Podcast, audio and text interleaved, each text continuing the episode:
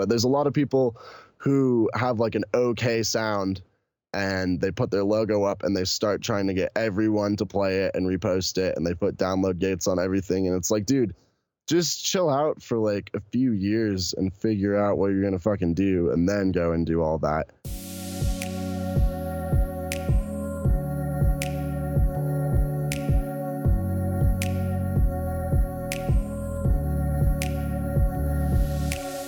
This episode is brought to you by EDM Foundations.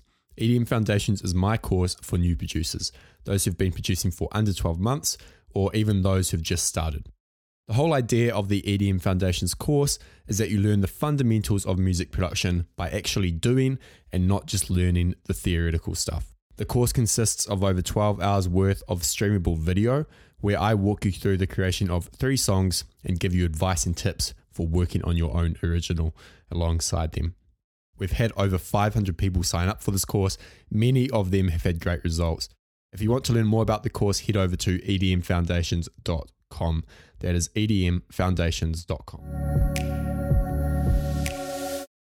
You know that feeling when you come across an artist, uh, you listen to their music, and you're just blown away by the fact that they don't have a bigger following? I had that feeling when Mr. Bill introduced me to Frequent. Uh, he's a Colorado based neuro producer who's recently put out an amazing album called Dream Recall. And this album is, is phenomenal, in my opinion. In fact, as I say in the interview, uh, it's the most impressive album I've heard since KOAN Sound and Asa's uh, Sanctuary EP, which, if you haven't heard, is also amazing. So, I have him on the show to talk about that, to talk about the struggles involved uh, with making an album, the inspiration behind it, uh, and advice for producers wanting to create their own album. We also talk about producer envy uh, slash jealousy, lucid dreaming, and why you're not entitled to anything. I highly recommend checking out Frequent's album uh, before or after this episode. It's called Dream Recall. I'll leave a link in the show notes to that. And you can find the full show notes for this episode at edmprod.com slash 59. That is edmprod.com forward slash 59. Hope you enjoy the show.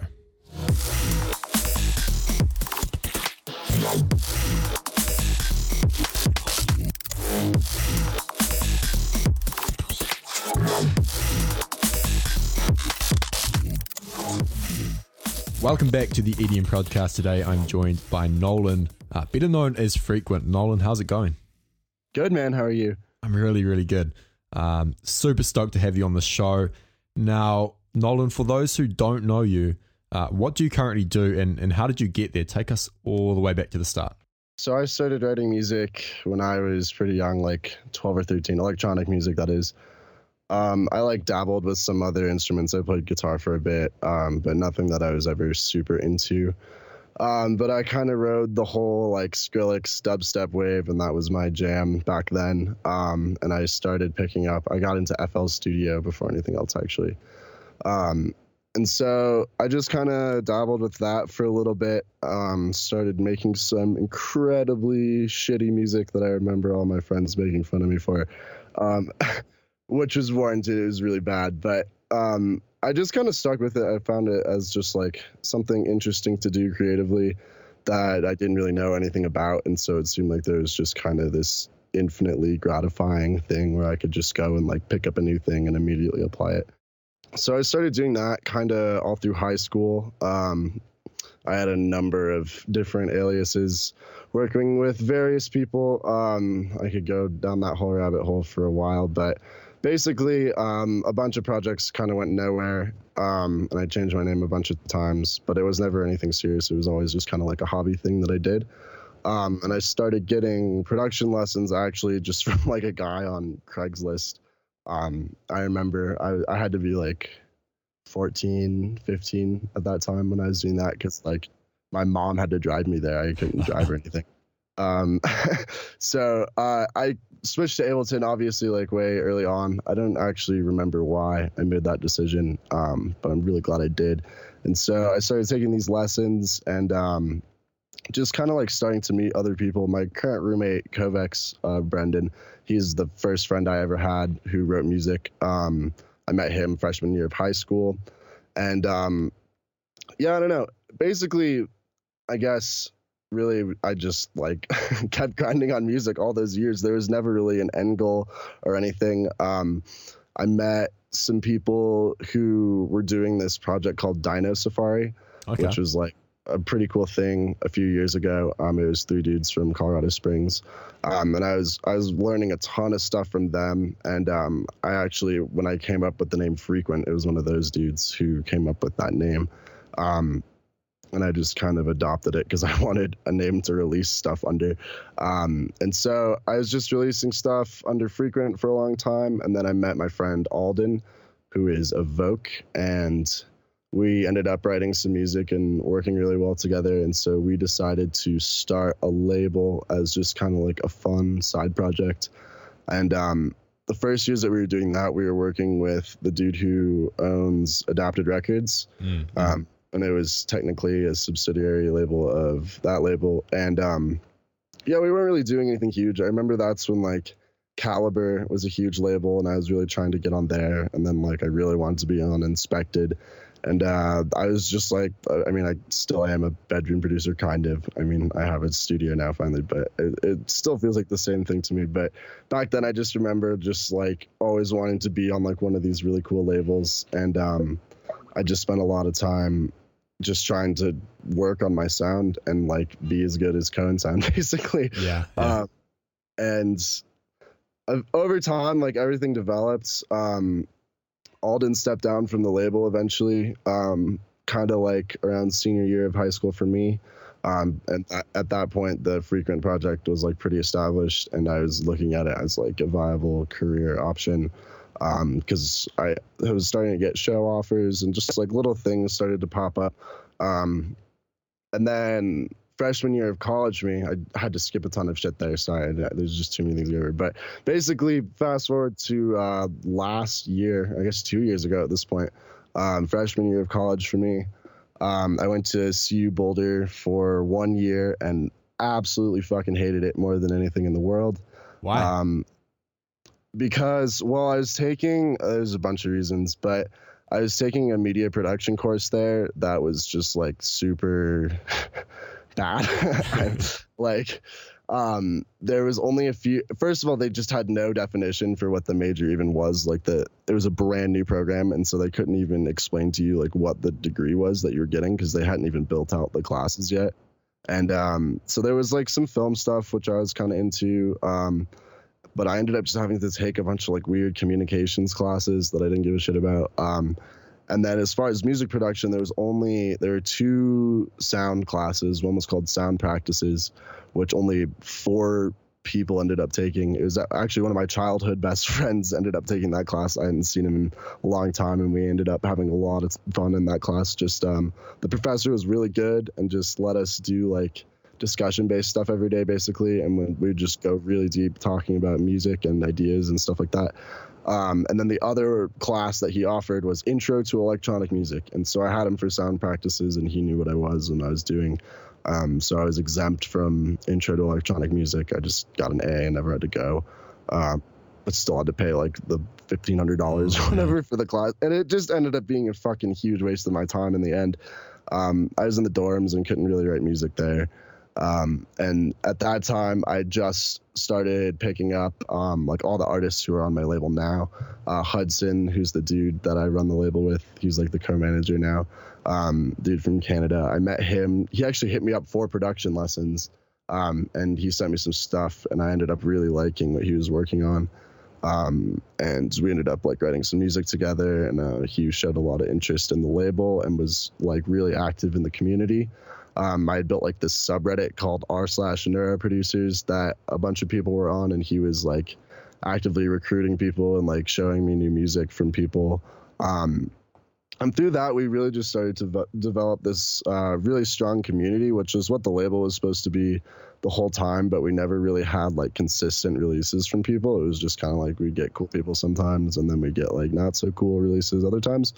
Um, and so right around this same time when I was at CU, I was just getting like all these really, really insane demos from these tiny artists. Um, and I kind of realized the potential for that. And then at the same time, I realized there's no fucking way I'm going to school at CU Boulder. Um, and so I kind of had to like make the choice of whether or not I was gonna like move and try to do school somewhere else. Or, I mean, because the only, at that point, I realized the only thing I wanted to go to school for was music but also going to school for music wouldn't do anything for me. Like it would just take a lot of time up. So I don't know. I ended up leaving there, fuck that, and then uh, I moved out of Boulder, which is like a super expensive area in Colorado, and I moved closer, like in between Denver, which is the capital, and Boulder. Um, I live in a place called Northglenn now, which nobody fucking lives in Northglenn, but the housing is way cheaper. Um, so I have two roommates, and I just write music and teach and make samples and do all that all day, day in and day out, and run the label. Um, and that's where we are now. That was kind of a messy recap, but no, that's that's amazing. I've I have a ton of questions though. The first is uh, you mentioned you had a lot of different aliases. This is a this is a common thing. Uh, I did as well. Why why did you go through so many? Um, well, the first few were just because the names were fucking terrible, um, and because I had no like attachment to it. I guess. Um, my first alias ever was Cacti Noir when I first started producing when I was like 13. Uh, and then well, sorry, say that again. Cacti Noir. It means the black cactus in French. I don't know. Okay. It's fucking stupid. Anyways, and then my second alias was Corelius, which I didn't like either because it just sounds weird. Um, and then I was actually part of this group. It was just me and one other dude called Cascadia. Um, but that ended up being some real shady shit um, with these two Canadian dudes who were basically like I, I was really clueless at the time. And I didn't realize that I was basically just being fucked over by these two dudes who had no real talent, and they were like stealing my sounds and giving them to other people, and like getting me to ghost produce shit that I wasn't really thinking about, and like yeah, I'm not gonna drag names into it because yeah, of course, of course, who still exist, but um yeah, basically that was um I, I realized I was getting fucked and so I started frequent as I before I like backed out of that other project entirely, Frequent was just a place for me to like have my own music um, apart from this duo because um, I they basically made it seem like this other thing was like a guaranteed way for me to start making money, which never happened. Um, and so I eventually like I made this other alias to just write my like write my own music, write music by myself, and then I kind of realized that I was doing that anyways, and so I just told all those guys to fuck off, um, and then committed to frequent. Which a lot of people ask me like, where did you come up with the name? Like, what is the meaning of it? And it's kind of sad to me that there's like not a deep meaning behind it because there's really not. It's just the one thing that I committed to that I didn't hate, and I still like it. I think it's I think it works. Yeah, no, it does. It does. What was the the most challenging part of all of this? Like like your journey so far? Probably getting to a point where I wasn't self conscious about my own music. Like because now it's all to me it's just like about development of the whole project and about like trying new stuff and moving the label forward and all this. Um, but I feel like the music I put out is what I want it to be. It's kind of like what I what I've been working towards making, and not to say that like I'll I'll never get better than I am right now. I obviously hope that's not true, but um, I just remember spending so much time listening to other people's music, just like baffled by it, and I, I hated that feeling so much, the like not understanding what was going on. Um, so I think I I really struggled with like feeling good about my own stuff in comparison to other people's music. And I think everyone kind of faces that indefinitely. yeah. Um, but I at least feel like I can put out like the album that I put out this year and be like, okay, well, I put all the work I could into that, and I think it sounds pretty good. Um, which I wouldn't say about a lot of my older stuff. I think a lot of people find it hard to because it's important to compare in one sense it's important to compare yourself to other artists so that you know where to go and that you can like because right. on the other end of the spectrum you have people um, especially neuro producers who don't compare themselves at all and their ego gets way too big and they Yeah, think that their music is like everything, you know. Um, and so that's the other end of the spectrum. So I think you do need some of that comparison, but it's it's like what you said. It's so easy to listen to it and then listen to yours and just get discouraged. Yeah, and it still happens to me all the time. Like, um, I just got Kursa to do a remix for a track off my album, and I he I sent it to him, and he finished it in like literally like a day. He sent the finished thing, like almost finished thing, back to me the next day.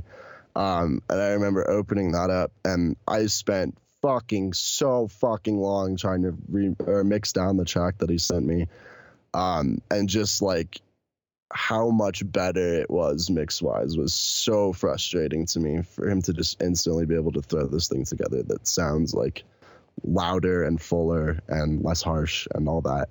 Um, so yeah, I think it's worth comparing yourself to other people in that regard. Um, but I think it's also important to not just compare the technical aspect because that's something I used to do. I used to just be like, oh well, I made that bass, or like, oh this aspect of the mix is like almost as good as this one artist, but then you listen to the concept behind someone else's thing and uh, the actual idea they had and the execution of that and that's a whole other thing that especially in the neuro world you get so many people who are like technically qualified but the execution is just so not that interesting You mean in Um, terms of in terms of the songwriting or like the, the yeah actual like the actual arrangement just isn't very good even though all the sounds are good. Um and so yeah i think it's finding that balance of like comparing your ideas and comparing your sound enough to realize like where you need to improve but without a being completely self-detrimental about it and b just trying to copy exactly what other people are doing. Related to this is something you called producer envy, and you wrote an article um, about this concept. What is producer envy, and and how? Because almost everybody suffers from it. right What is it, and and how do you deal with it? What advice would you give? Um, I think it's just jealousy. Like it, it's just the idea of looking at someone else's success and thinking that either they don't deserve it or that you do deserve it because your thing is better for whatever reason. Um, and I think it comes in all sorts of flavors. Like there's envy for people seeing success when you think they don't deserve it, and especially in the electronic music world, there's a lot of those people who skill wise when it comes to music are pretty unimpressive. But yet they have these very vibrant successful careers. Um, but then there's also another kind of producer envy which i think is a little more justified maybe or at least a little better in some sense um, which is where you're just envious of what other people can do with their music. Um, and i think that that at least is a little healthier because it makes you strive to improve yourself instead of strive to like get more people to pay attention to you. Um but yeah i think it's it's a hard thing to deal with because the, there's not just one thing to be jealous of and everyone is kind of at a different spot like for people who are just starting out i think they get really frustrated with listening to extremely complicated music and just how vastly overwhelming it is. And that was definitely a thing for me. And so just like having the idea of being that guy on the computer who can write one of these songs effortlessly was this really crazy thing to me. And I had no idea. Like there's just this huge wall, this huge barrier in front of me preventing me from seeing like what's going on behind the scenes. And now that I've been writing music for seven years and I have all these friends who I consider extremely talented and seeing the way they work, you realize that it's not like it's just a dude with a laptop. And a lot of times the stuff that sounds the most technical is just someone fucking around who has a good ear for it. Um, but then you look at people who uh, are like blowing up around you, and there's definitely like looking at Steve Aoki and being like, fuck Steve Aoki, like he doesn't even write his own music, blah blah blah. Like he doesn't deserve that success ugh, that success. But then there's also um like when you see your friends start to get big, that's a whole other thing because um you you don't want to see your friends fail obviously but it's this weird thing when you've been kind of at the same level as someone for years or longer and then suddenly they catch this lucky break that you don't catch Mm. um and it's it's just this weird dynamic where you watch them go become huge and start taking on the world and like committing to this career full on and um, it's it's discouraging as a producer to see people who you know closely doing that without having it yourself. Um, and yeah so there's there's all these different aspects of it i think.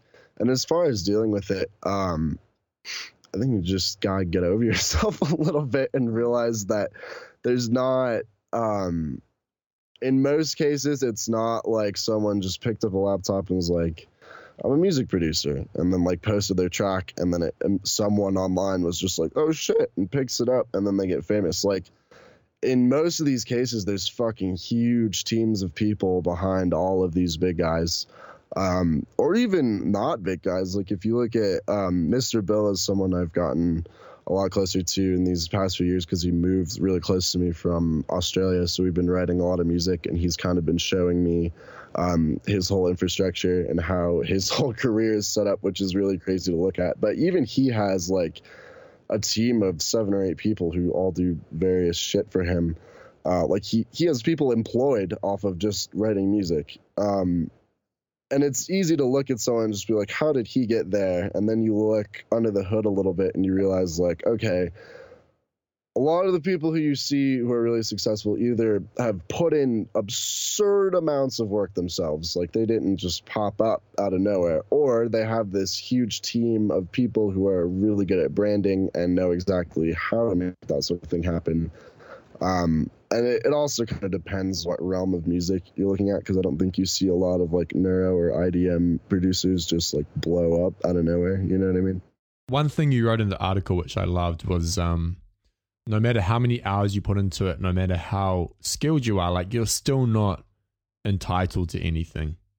yeah, know? absolutely. And it feels like you are because it's it, it's that thing of like, well, I spent way longer to write a better track, so where's my compensation for that? And I, it's just this weird platform that the internet has created where anyone can put stuff out and everyone feels like they need to be getting plays and follows and likes and shares and reposts and all that stuff. Um, but you don't matter to anyone else until you make yourself like you, you prove that you do matter and you put something out there that actually deserves that hype, or you just know the right people who can push your shit either way. Um, but either one kind of has its own value externally, I think. I get a lot of complaints from people. They say, my music's not getting any plays. Like, I've done this and this, and it sounds good.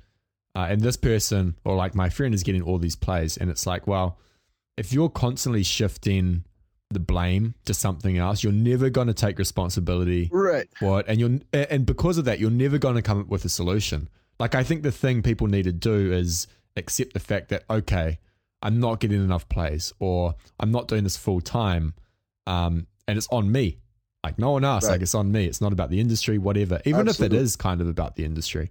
And then from right, that point, it's a lot you don't easier. have a choice yeah. about that. But yeah, hundred percent. And then you can say, well, what's what what's blocking me? and it might be the fact that you suck at networking and then it's like right. okay well i need to get better at that yeah and you can bitch all you want but it's not going to do anything to change yeah. that fact and i also think a lot of people um like really preemptively try to push their shit um interesting like I think some of the most successful, like if you look in, in neuro acts, especially, uh, but you, you can see this in a bunch of different places. Like people who come out of nowhere with a really good sound and like do really well, it's because they either produce under another alias or they kept their shit under wraps until they suddenly like started this thing. So, are you familiar with Steelin?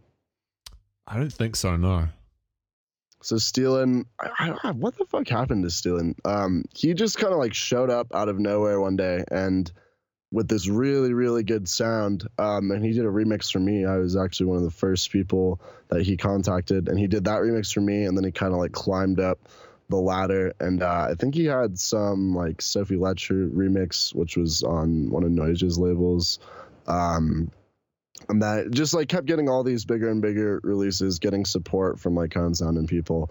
Uh, it came out of nowhere. Um, and then I mean, if you look at like the Moody Good project, who is 16 bit, Um, just like shut down the other alias, throw new branding on it, and come out the doors swinging with this really like intense sound. But there's so many people who don't have that, and no matter, I mean, I shouldn't say no matter how, no, I shouldn't say no matter how good your branding is, you can't do well because that's just not true. But there's a lot of people who have like an okay sound and they put their logo up and they start trying to get everyone to play it and repost it and they put download gates on everything and it's like dude just chill out for like a few years and figure out what you're gonna fucking do and then go and do all that um and i think i mean even the reason that i have any success is just because for the first like five years of what i've been doing i've just been putting shit out for free on soundcloud and not really worrying too much about the brand and um, that all followed up. And honestly, if I changed my name and did a full rebrand and like really pushed it with the album, like I, I was considered doing considering doing that because I did change my branding for the album. Um, I I don't think there's any way I would have changed my name at this point, but um, yeah, I think people just they feel entitled to something even though they don't really have either the skills, whether it be networking skills or production skills. Um, and they they just want people to hear whether or not it's worth hearing just because it's something they made. And i get that because i fucking did that same shit. Oh yeah we all did we all did. yeah absolutely. And so it's not to like shame anyone for doing it. But i think if people just took a step back from the whole social media thing and uh, just really focused on the sound and then i mean because there are some people who are really good and just never get any traction and for those people, it's like, yeah, it fucking sucks. I don't really know what to tell you. Um, there's probably some things you should be doing better, but um, yeah, I don't know. It's interesting. Do you think there's a lack of patience in in the scene as a whole, in the in the music production scene? Because what you just talked about, I think, is crucial. Uh, I'll see like producers who've been making music for six months ask questions about how they can um, or whether they should be using like Twitter, Snapchat, right. and Instagram. And it's like, dude, the yeah, hours that even... yeah yeah the hours that you spend on on all that, like trying to optimize your social media profiles, could be spent making music. And if you spend it making music, you're going to have way more leverage when it comes to marketing. Absolutely. And I think people kind of, yeah, there is this sense of impatience. Like people come in like, all right, I'm ready to make this my career which blows my mind because I was fucking scared to even consider doing that for like the whole time I've been doing it. Um, so it's really crazy to me to see all these people who are so gung ho. But um, yeah, I think there's impatience not even just from producers, but kind of from everyone. Like I think songs have shorter shelf life. I think that people skip to the drop. I think that singles are doing way better than anything else being released right now because people don't want to sit through a body of content. Um, and yeah, I think there's this rush to just get in there and get your big track out that's going to get all the reposts and do really well, or get on the next big Spotify playlist or whatever it is. Um, but it kind of skips over the most crucial part, which is like, all right, well, first you should probably like get good at doing thing before you even worry about any of that. Um, but then there's also this side that's like, well, you don't, especially now, you don't actually have to be good. So maybe, I don't know. I, I would never encourage people to just like try to get plays for the sake of getting plays. To me, if you're making music, it should be about fucking writing the music. Um, but there's so many people who realize that the bar is low enough that you can write a good enough track with a somatics project and probably either a make some money or b get some good plays. But like what is that really what it is? Is it you're just fishing for statistics or like are you there to like make a piece of art? And i don't think that there's a lot of people who really give a shit about the artistic side as much as the like I'm a cool producer guy side. Do you think that's something because I find that really sad like and I agree with you. Do you think that's something that's shifted over the past say 20 30 years? Fuck man, I haven't been around Neither have I. Um, uh, yeah, I would, I would definitely say there's something that's shifted though, because I mean, the whole way that music is written and the way it's consumed has completely changed in that time. Um, like the whole process, start to finish, has been. I mean, a it's way faster. Um, b it's way easier to write music, to get music than ever before. Um, and but at the same time with all that now everyone i mean who doesn't listen to music? Who doesn't have a spotify or a soundcloud account? So i don't know. I think it's uh it's kind of a necessary evil that everything's so saturated right now and i don't think that's going away anytime soon. Um but yeah there's de- there's definitely been a huge shift in the way that everything's done and i think that that will continue to happen especially since all these streaming platforms are kind of like taking hold as the main thing, uh, which is interesting. But yeah, I don't know. We'll see where it goes. I guess. You mentioned, you know, there's a lot of people who uh, who download like if FL Studio, they're trialing, they're like, oh, I'm going to do this as a career. Like, this is what I'm going to do. Um, right. Um, you mentioned that you were scared, like, like it terrified you the idea of doing it as a career for a long time. Why is that? Uh, I guess I've really grown up around the stigma of like you go to college, you get a real job, you do the real thing. Um, so that was a big part of it. But also just the fact that until recently, like I didn't have shit going for me really. I had like a few thousand SoundCloud followers, and that was it. Um, and I never really I mean, I had like a few buddies who were producer buddies who were into my music, but as far as where I was in like high school, being in Boulder, Colorado, like there's nobody who fucking listens to this music there. Um, so I guess I just had this like intrinsic self doubt that it would ever be a serious thing. Um, but I mean, the further I got into it and the more hours I poured into it, the more I started to realize like what there's nothing else that I take this seriously, you know. It'd be really strange of me to just like throw this away and go do something else because I don't even have an idea of what that other thing would be. Right, no plan um, B. Yeah, exactly. And then also, I just never was really forced to think about it until I graduated high school. Um, like it was kind of like I I was gonna be in high school and I was gonna be writing music, so that was it. Just, just was the thing. Um, but I, I never really I don't know. I never thought I'd drop out of college for sure. Um, and so that alone made me think like, all right, I'm gonna do maybe I'll get a job in like sound design or something. And that was the route I was considering going, like doing movie sound design, um, which is awesome. I'm still super down for that. But I no compared to writing music, I'd get so bored. Now I want to talk about your album, uh, Dream Recall. Yeah, it is the most phenomenal album I've heard since like KOAN Sound and Asa's Sanctuary EP. Which thank you, man. I appreciate that. Yeah, I'm, I'm being honest. Like, I'm not just saying it because you're on the podcast. Um, right.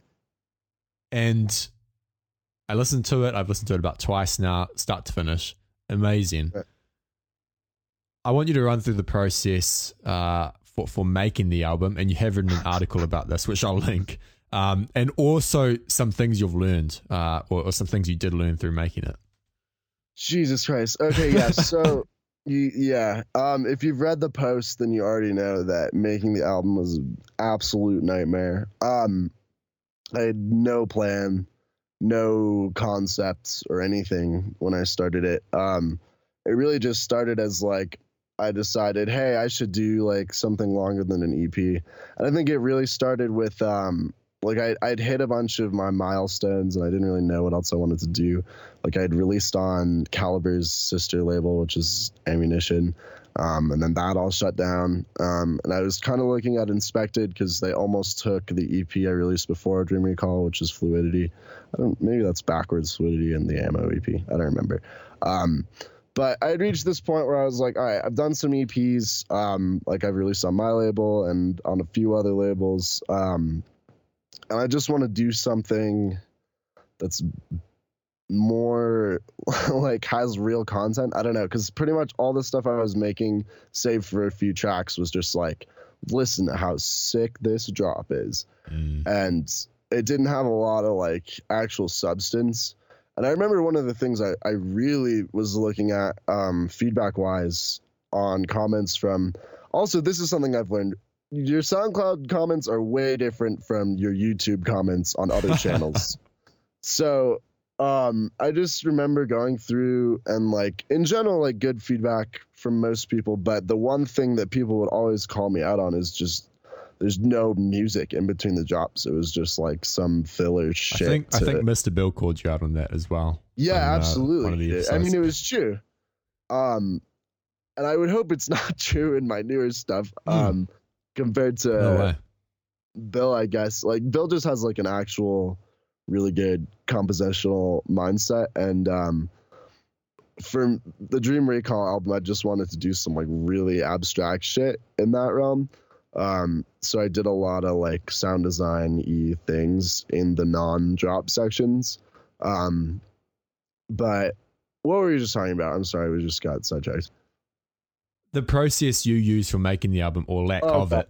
Oh, all right, cool. So yeah, um, no process, no idea, no concept, nothing. I just wanted to do something bigger. Basically, is the whole point. Um, and so I was just writing tracks into a void, and um, some of them I was like, yeah, maybe this will be an album track, and I would like mark it. Um, and eventually, I just had like four or five tracks that I put in like a playlist on SoundCloud that was like, all right, this is me starting the album. Um, still no plan, no ideas really for it. No, uh, the whole dreaming concepts wasn't um, a thing at all. Mm-hmm. Um, and then effectively, I ended up scrapping half of those tracks, even of the few I had made. But eventually, I kind of decided I need to commit on an idea. Um, and this was back when I was working. One of the first songs from the album that was actually worked on was Lucid with uh, Jan Amit. And so um, I was really thinking about this idea of like lucid dreaming and kind of like an album where you you come in and out of consciousness as you listen. Mm-hmm. I thought that was an interesting concept. Um, and so I had that track with Jan that I started before I went to college. And then when I was at CU Boulder, one of the only worthwhile things I did that entire fucking year there was for uh, that sound practices program I was talking about. We had this project that was, uh, again, it was cool. This professor was an awesome dude. His name was Hunter Ewan.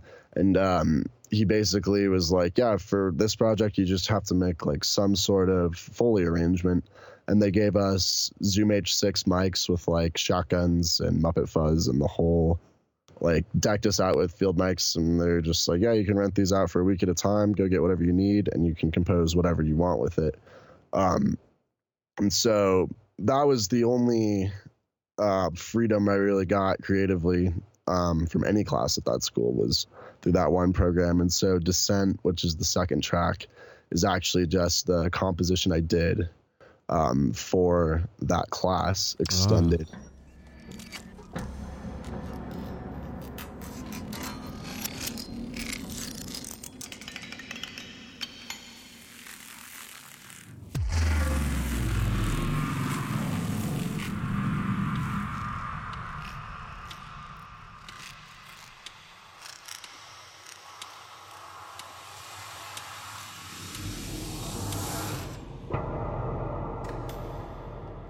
Um, so those are all like field recordings from 100% of it actually is made out of field recordings from around my school, which was cool. Um, and so I, I had that and um, I kind of decided, and then I also, the, the only song I wrote during that whole year um, was Broken, the like hip hoppy guitar track. And that was just something I wrote for fun um, while I was in school and I, I wasn't originally going to include it, um, but I, I, did later, and I'll, I'll, explain that in a second. But um, basically, all these songs uh, that that I actually enjoyed were starting to show up. Alpha State, I had been working on. That one was just some random. I wanted to try to compose something out of like the least musical elements I could. Um, and this was right around the time that I found Granulator, which is a really awesome Max for Live plugin. Um, and so I was just basically making all these tiny little pieces of like glitches, just like glitching around little tiny pieces of audio and doing insane amounts of layering, just so excessive. It's kind of an experiment to see if I could make something that sounded musical out of these completely non musical things. And so that ended up developing, and um, I can't really remember very clearly when I decided to like settle on the lucid dreaming concept, but I had all this like really weird stuff going in the album already, and so um, I just started writing. Um, like I guess it would be poetry, which I think has kind of a bad rep, but um, I just started writing like the spoken word out that you hear in the album, um, just as like to get ideas for it. Um, and I started doing research into lucid dreaming and like different states of being awake. Did you and, did like, you attempt to lucid dream? Yeah, it used to be something I was really into um, in high school. I had some weird experiences with it um, because I used to I used to have like a real real insomnia, like real difficulty sleeping, and um, I'd wake up on like maybe two hours of sleep and then immediately drink four shots of espresso Oh, to make it through my day, and then go home and just like crash for an hour and then be up for like the rest of the night. wow. Um, and so that was really fucking me up. And so I started getting into lucid dreaming as kind of an incentive to go to sleep. Um, and what it came down to, like, I just had a lot of like weird anxiety at the time that I never really dealt with, and I didn't even realize I had until I looked at it. Like looking back on it now, it was like, dude, you fucking, you weren't sleeping. You were just like f- zombieing through life. I don't understand why I never really came to grips with it. But I remember distinctly, like, I, I'd figure out all these crazy lucid dreaming concepts and I'd try them. Um, like there's things where you can you can look at a clock and if you look at a clock in a dream it'll be like like your your mind can't generate actual numbers on a clock or if it can then if you look back again it won't be the same the second time. Or um the thing the thing from the album so when i started putting you are awake everywhere what i used to do is i'd write um you are awake on in sharpie on the palm of my hand. Um and then if i'd look at my hand in my dream and i didn't see it i would still think about it or if it if i did have it in my dream either way i'd think like oh you're awake and i'd be like all right cool i'm doing the thing um but eventually it started to get to the point where like the anxieties i was having during the day which i wasn't addressing when i'd like have a lucid dream and be awake within my own dream, I those same anxieties would come back and I'd just wake up.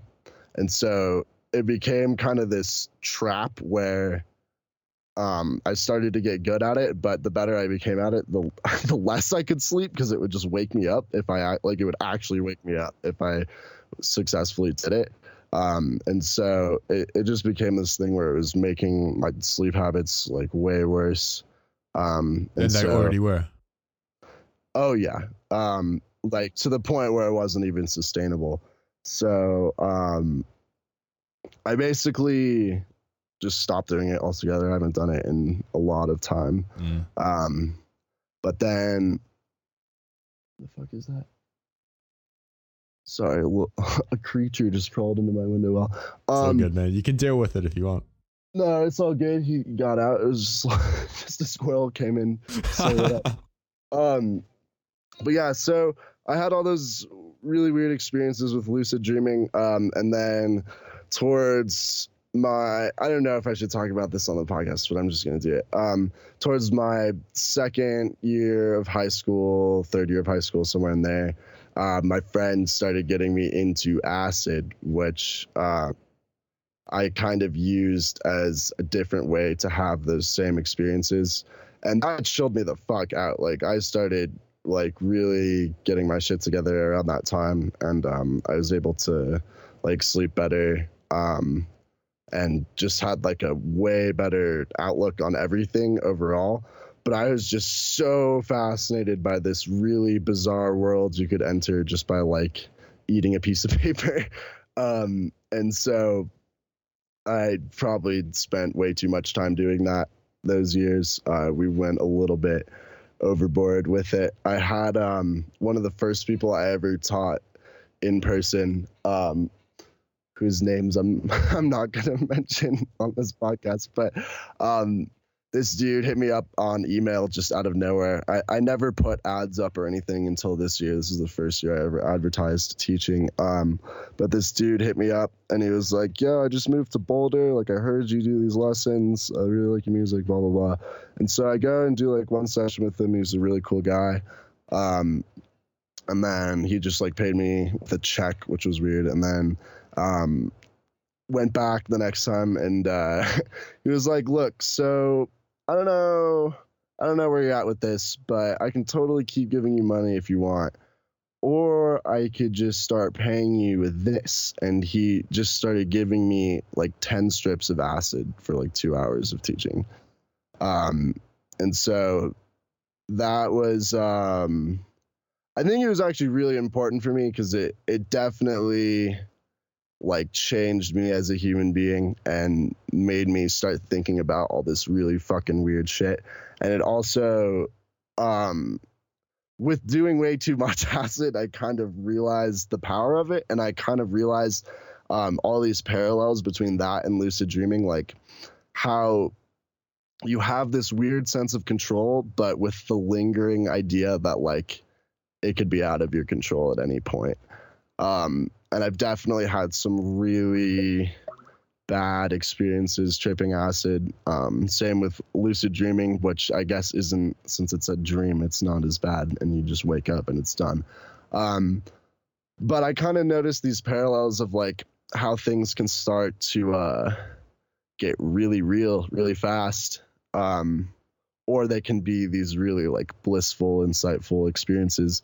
Um, and so I kind of I kind of wanted to use lucid dreaming as like a front to talk about psychedelic drugs, um, which is something I hate to even put that idea in people's minds because it's not necessarily for that, but um, that's definitely like what the inspiration of the entire thing was. And so I started doing a lot of research into lucid dreaming and like the terminology and um, kind of thinking about how that tied into my own experiences uh, with taking acid. And um, so, for instance, one of the tracks is called uh, DEILD, D E I L D, which stands for Dream Exit Initiated Lucid Dream. Um, which I didn't just make that up. It's a real thing. It's basically where it's a technique where um, there's there's an app which can track like when you're in your REM cycle when you're sleeping, and um, basically you can time it so that you have a an alarm go off right at this critical moment where like you'll be able to wake up but immediately fall back asleep without like without skipping a beat. You can just wake up kill the alarm go back to sleep and then people usually like repeat some sort of mantra like you are awake or like people have all sorts of things. Um and so um i wanted to use uh that moment as kind of like a pivot where you kind of lose control. Um and i wanted to because I, I wanted a lot of not super terrifying neuro in it at first um, and i wanted to do some different stuff which is why i was bringing a lot of the guitar instrumentation and stuff like that.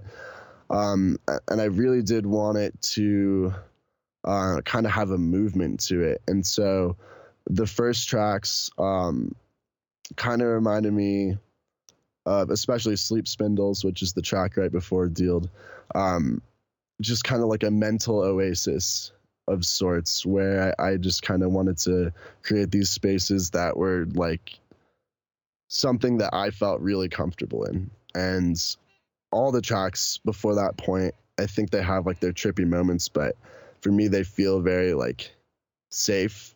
Um, and then after that, uh, the DEILD, um, that song starts with like an alarm clock, and then going back under into sleep and i wanted that to be kind of like a nightmare from that part out or like a bad trip.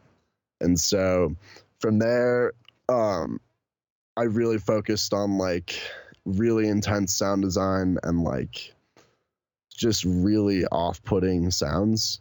Um and i think really just stuff that's fascinating to listen to but also is like almost challenging to listen to in some parts. Yeah yeah, that's I, I kind of felt like that and I got in. Yeah, especially um the track "Memory Den" with Clockvice. Mm. There's a lot of like we did it at 100 BPM halftime, so it's just so slow. that there's not really any way to keep like a beat to it. It's just Mhm. kind of like this pulsing, like really unsettling sort of sound. Um, and I really like that. I really like the sound of it, and I've I've always had um, this side of me that's really into like really dark, fucked up shit. Um, and even even um, taking psychedelics um, although I've had like genuinely bad experiences with them, I've also had a lot of like moments either, either like watching weird movies. Have you ever seen the movie Requiem for a Dream? I haven't seen it, but I've heard things about it. Yeah, I yeah, I, I hadn't seen it either, and it's like, oh my god, it is so intense. Yeah, I've, I've heard people say like they've stopped drinking wine just because of watching that Yeah. Like, It's so fucked up, man. It is one of the most fucked up movies I've ever seen. And I watched it tripping for the first time. Um, I just had like this whole night with one of my friends where we watched uh what we watched? We watched Donnie Darko, which is now one of my favorite movies of all time. Super inspired by that movie and the vibes in that. It definitely has a lot of this like weird contrast of super evil shit while still being like friendly. Um, and then Requiem for a Dream, which is just like dark as fuck. And then what do we watch? The Butterfly Effect, which was shit. But um but yeah, anyways, just just trying to um do something that had like something rooted in my actual experience. And I never expected to like come on an interview and explain where all of that came from. Um, because I really didn't want it to be like this is an album about taking drugs because I don't think that's what it is. Um, it's an album that's meant to be an experience, and the experience is really influenced by my experiences with lucid dreaming and taking psychedelics and um, just kind of being in a weird headspace, just suspending disbelief and um, just willing to go into a, a weird space that you haven't been before without uh without necessarily knowing if it's gonna all be okay or not. What advice then would you give for someone listening to this who's thinking of creating an album? right that's where we started um it's the process of writing it. Just make a plan. That's really all it comes down to. I could have done it in half the time if I was like, I I have an idea that I want to do and I want to execute it. Um, but that was never the case. Like it was just this slowly over time. I was like, oh well, this kind of sounds like this one idea I have, and uh, I started writing and piecing all this together and using uh, like these dreaming concepts and uh, even just giving the tracks names started to give me direction. But if I had known up front, like, okay, I have a message to give, which I think honestly, if you're writing an album, you should have that. And I didn't at first at all, but since it took me so long, by year two, I definitely like knew what I was doing and knew what I wanted it to sound like. But I it was too little, too late. I'd already sunk hundreds of hours into just nothing. Um, so I would say my best advice is to just write everything down you can. Um, think about what you want the flow to be like. Think about um, potential song names. How many songs do you want it to be? Um, what lyrics are you going to use, if any? What types of sounds are you going to use, with it, if any? Um, and then the also the thing I outlined in that article, the most important thing I think is to be working on everything at the same time. Um, yeah, yeah. because as soon as something slips through the cracks and you're just like all right that track's like sounding pretty good i'm just gonna deal with it um in like a week or two and then seven months later you're like oh shit i forgot about that one track. And you open it up and you're like fuck i just learned seven months of new shit. Now i have to go back and like redo this whole song basically. And that's where all the time really went in was just being like oh shit all right well let's do this again but better.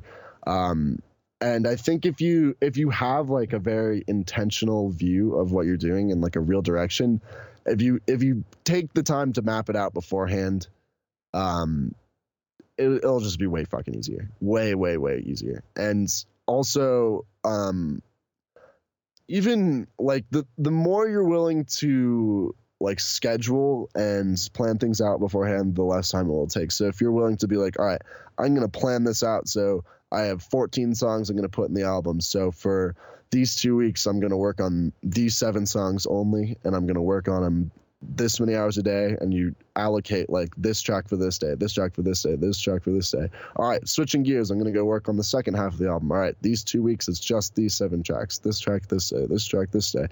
If you're willing to do that, it'll absolutely speed everything up because it's not even just about the individual tracks, it's about how the tracks fit together. And so even when I was just going back to fix things within the individual tracks, then I had to go back and like force them into an album together because none of them originally were supposed to be that.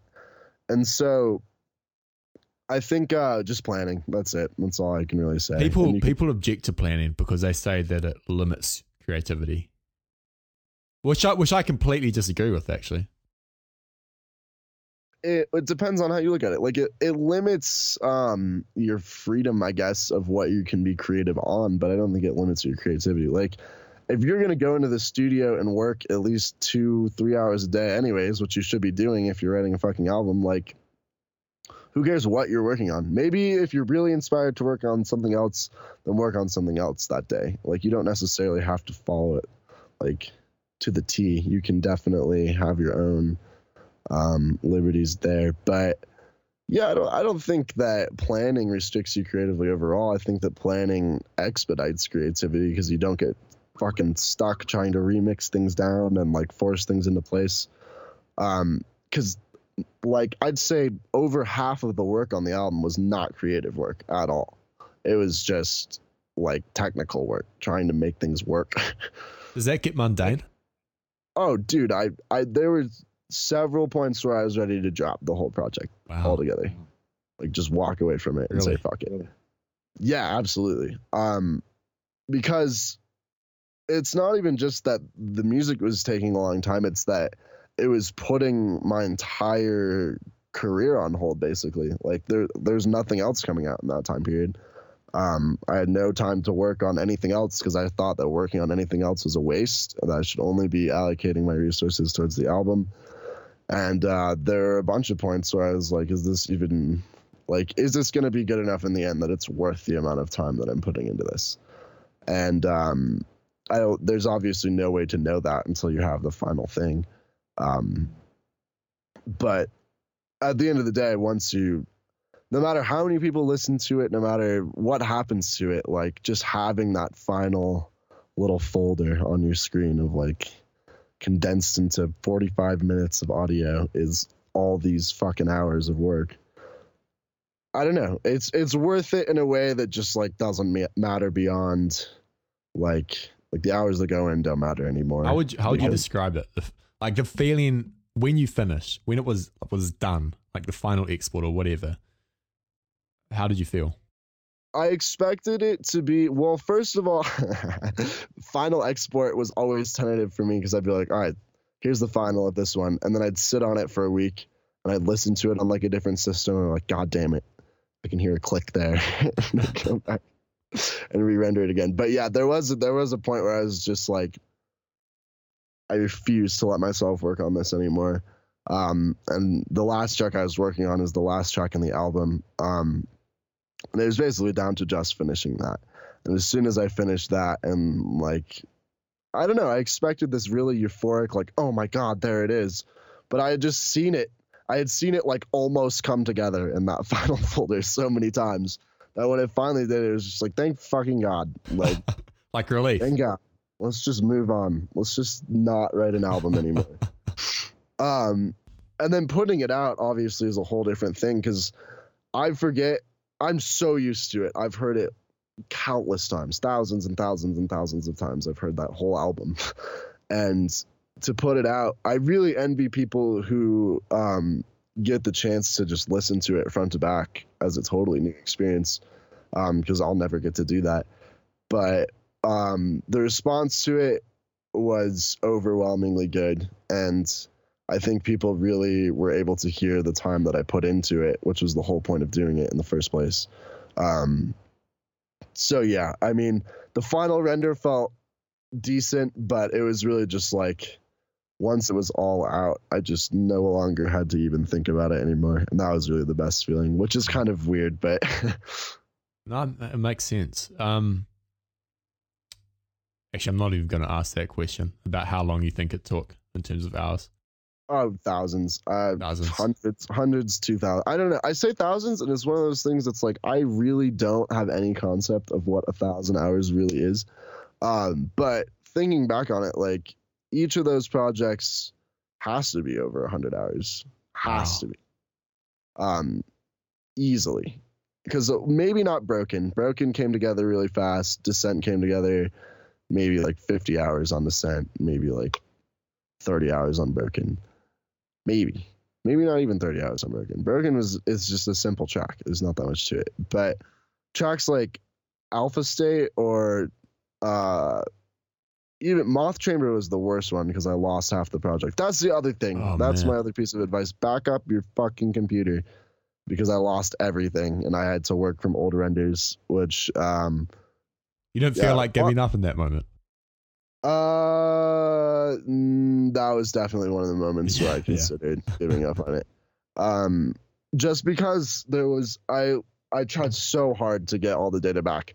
Um, but I was so close. Like I could open the project. I got the project back, but just like all the important shit was missing, and that was true for a bunch of the tracks. So, um, broken. The reason broken is just just is the way it is is because um, I rendered it and then my computer broke, and that was just the render that was there, and I like cleaned it up a little bit in post, but like. I there was I couldn't get to the project like that just was the song, and for Moth Chamber that was also the case, but I had only written half the song, um, and so I ended up just like throwing the wave into Ableton and then producing it around or producing around it. But um, like in that track, fuck that song, dude. I um, like I decided I wanted to change the kick and snare. So just from like the solid chunk, like the whole wave, the whole file in there, I was just cutting out each individual kick and snare with tiny fades and then inserting a new kick and snare Oh into every single hit. And it was it was just shit like that, man. Like that was what really made me just not want to do it anymore. It wasn't like I didn't feel like it was good enough or I wasn't inspired. It was just like all these problems that I ended up making for myself that I had to go undo. um, that was really the worst of it. And then, yeah, I mean, so back to your question, yeah, probably, probably, definitely hundreds of hours, maybe like around a thousand hours. A lot of fucking hours. That is too much time. Yeah. One thing that amazes me, and I, I think this is um, descriptive of like neuro IDM as a whole, but at least their album is incredibly complex. Uh, my question is, how do you avoid overproducing a song, if that makes sense? is it not overproduced though? I don't know. I feel like okay, yeah, I I see what you're saying, but I also think that there are moments of the album, especially in the last track, that um are extremely overproduced. Like that's kind of the point of the sound. Um Well, I suppose I I, think- suppose a, a a way to rephrase the question would be, how do you know when enough is enough? when to stop fucking with it? Yeah, that's a good question. Um it's also one that I can't answer. Um so in pretty much all of all of my music that I write, um like I can't really put a finger to what exactly it. Like it depends so much, but um like I'll play a part of a song and there'll just be a point where like nothing bothers me about it anymore. Um and sometimes I'll I'll be like, okay, and then I'll sit on it and then I'll listen to it again and I'll realize it doesn't bother me, but it's not interesting enough. Um, and then I'll go and add some more stuff. But usually what will happen um, when I'm doing like these ridiculously complicated arrangements or um, just parts with just like so many cuts and edits just for the sake of it having that sound, um, I'll listen through it and I'll immediately just be like, all right, that transient clicked out of the mix that thing's slightly off time. That thing sounds out of key. Um, that part could be better. That part could be better. And I just go and fix that. And then it, it's just kind of a game of doing that over and over again. And I think um, that point where it's done is definitely different for everyone. Um, so, like working with other people, I think, is another really interesting thing. So sometimes I'll I'll like send something back to someone they'll like, it sounds great, like don't change anything. And then I'll send them back the next thing where I just changed everything anyways and like produced it out way more. And then sometimes that sounds way better to them, and sometimes they're like, we should go back. Um, and I think it just depends on your own personal taste. Like if I was producing Big Room House, I'd just fucking put nothing in it and call it done, um, and be happy with that. But um, yeah, it, it's it's an impossible question. Unfortunately, I don't really know how I know. I just it's just it sounds good to me, and there's no parts yeah. that bother me, or there's a deadline. One of the two. Um, like the remix that I did with Vorso for that Culprate track. I, I hear shit all over that tune that I would change if I had more time with it. But I could sit with any of the tracks I've made for way too long, like I did with the album, and fix every little thing. And then to the person who listens to it, there's no way they would have noticed any of the changes I made. Um, so I don't know. That's interesting, though. You work until there's nothing that bothers you or that's not interesting enough, you'll add more. I kind of like that as a simple system. Yeah, I mean, it's pretty straightforward. It's just like, is the track good enough to me?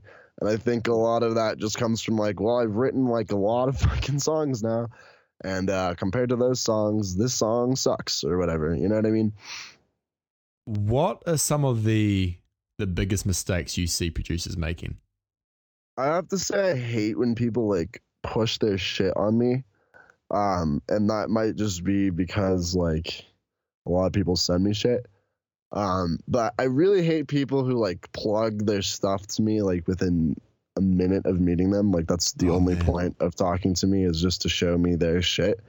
Um, that bothers me. I mean, it doesn't piss me off that much, but it's just like I there's no way I can allocate time to everyone who wants me to just like listen to something. Mm. Um, not to be a dick. I mean, I get it. I no, I do that, yeah. and I did that too. But uh, that just, uh, I think that's something people should consider. Like, if you're a small producer and you're talking to someone um, who is like either bigger than you or in a position where they have more connections than you, um, I think primarily you should be trying to build like a real relationship with them, um, and then bring the music up organically. And then also, you better have some fucking good music if that's what you're doing.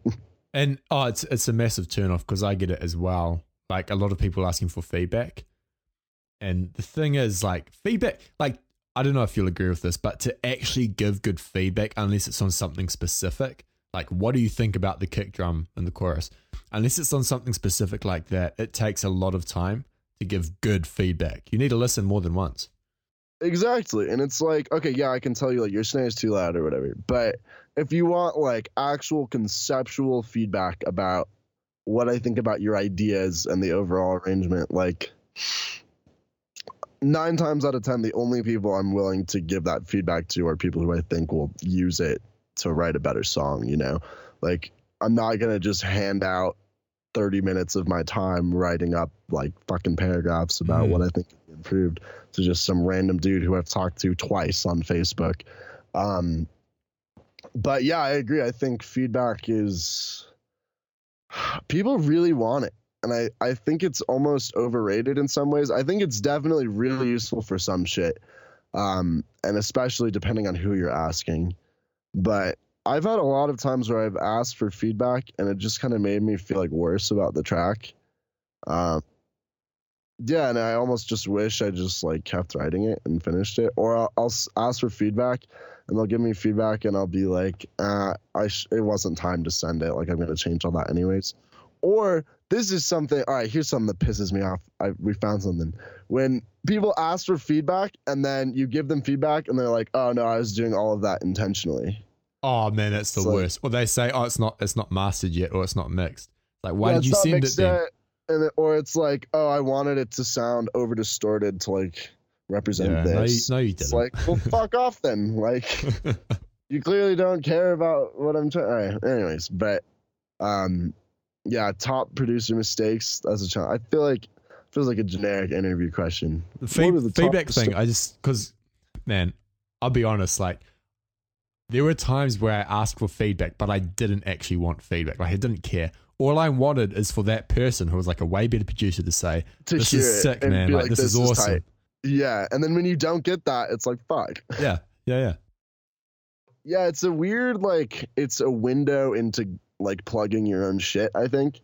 Um but it's also kind of dangerous if you're not ready to be like if they come back they're like I think this element of it fucking sucks and you're like, "Oh, I thought you were just going to be like it's perfect and I love it." Nolan, I've got two more questions for you. First, do you encounter writer's block or creative block? And if so, how do you overcome it? Yeah, I think it's something everyone experiences, but I don't know that it's like a real thing.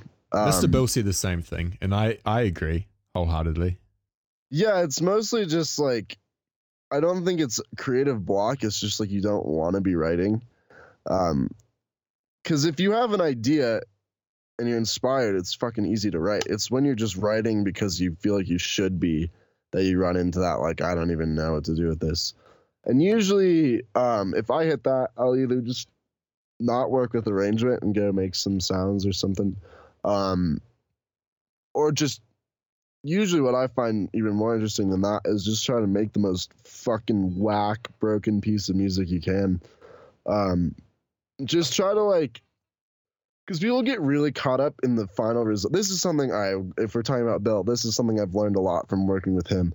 Even though working with him can be really frustrating sometimes, um, but he'll we'll spend like hours on an idea and he'll just be like, "Fuck this," and he'll just like delete it and replace it with something else, and just doesn't give a shit because he's sunk so many hours into so many different ideas that like none of them are that valuable unless it's like something really really strong. Um, and I think working like that even though um it seems kind of like counterproductive in some ways because it just like throws away the time you spent doing certain things but it's also really important because it forces you to work not towards like not like everything you do has to stay you know what i mean? Like it doesn't it doesn't make it feel like every action you do is permanent. And once you step outside of that mindset and are willing to just do whatever you want um I think it, it allows you to get over the block of like not having an idea because some weird shit will happen that you wouldn't have done otherwise, and that that can be um, kind of a, a, direction to go with your idea. But um, yeah, I don't. I think it's mostly it's an excuse for laziness. Which not saying that I I do the same thing. And I also don't write music a lot of times because I'm just like, meh, don't feel like it, not feeling inspired. I'll wait for that inspiration to hit me. Um, but I think that's a dangerous thing. I think if you're serious about getting in there and putting in the hours, you'll just do it. But yeah, I mean, whether or not those hours are like towards this one thing you've been working on for months trying to get this perfect arrangement, or if it's just like, I'm going to go try to write a halftime psytrance track with nothing but cowbells. Just like even shit like that is so useful though for like just as a creative exercise. I find myself just like putting up arbitrary limitations. Um like I'll I'll make a certain set of sounds and just be like, all right, try to make a whole song out of just these sounds and see what happens. Like I'm allowed to use any effects on them, but only these as source sounds. Or um just try to make a type of music that I have no real interest in. Because um, people get really like locked into their vein of music and just do that one thing. Um, so for me, I've made countless neuro tracks. So when I sit down and try to make like a techno song, it's just such a different skill set that um, it's challenging. And I think, I think like giving yourself something to work against is a really good way to get over writer's block. Also. Yeah, hundred percent. And I, I think, um, you kind of talked about removing that pressure. Like, if you feel uninspired, just go in and just like muck around. For me, at least, some of the, my my best work or like my best ideas have come out of those kind of sessions where I've just been like, you know what, I'm I'm not, I don't care if this is released or not. I'm just gonna like, right, play around and, and see what comes out. Yeah, and that's really um I mean, even the way I design sounds now, I used to be so about like meticulously programming each automation point and like getting the sound so perfect. And now I'll just like there's something in a sampler or granulator and just turn knobs and record it for 10 minutes and just like try to break the plugin and see what happens. Um, I think it's just a way more inspiring way of working because the less you're attached to an idea, the more you're willing to deviate. And if you have, if you're like stuck on an, on an idea and you can't build off of it, I think the best way to go is just like divert and try a completely different thing or uh, just do something else entirely. Yeah, yeah, absolutely. Uh, final question. What, how old are you roughly? You don't have to give me a specific age, but 20. You're, you're 20. Man, Yeah. I thought you were older for some reason.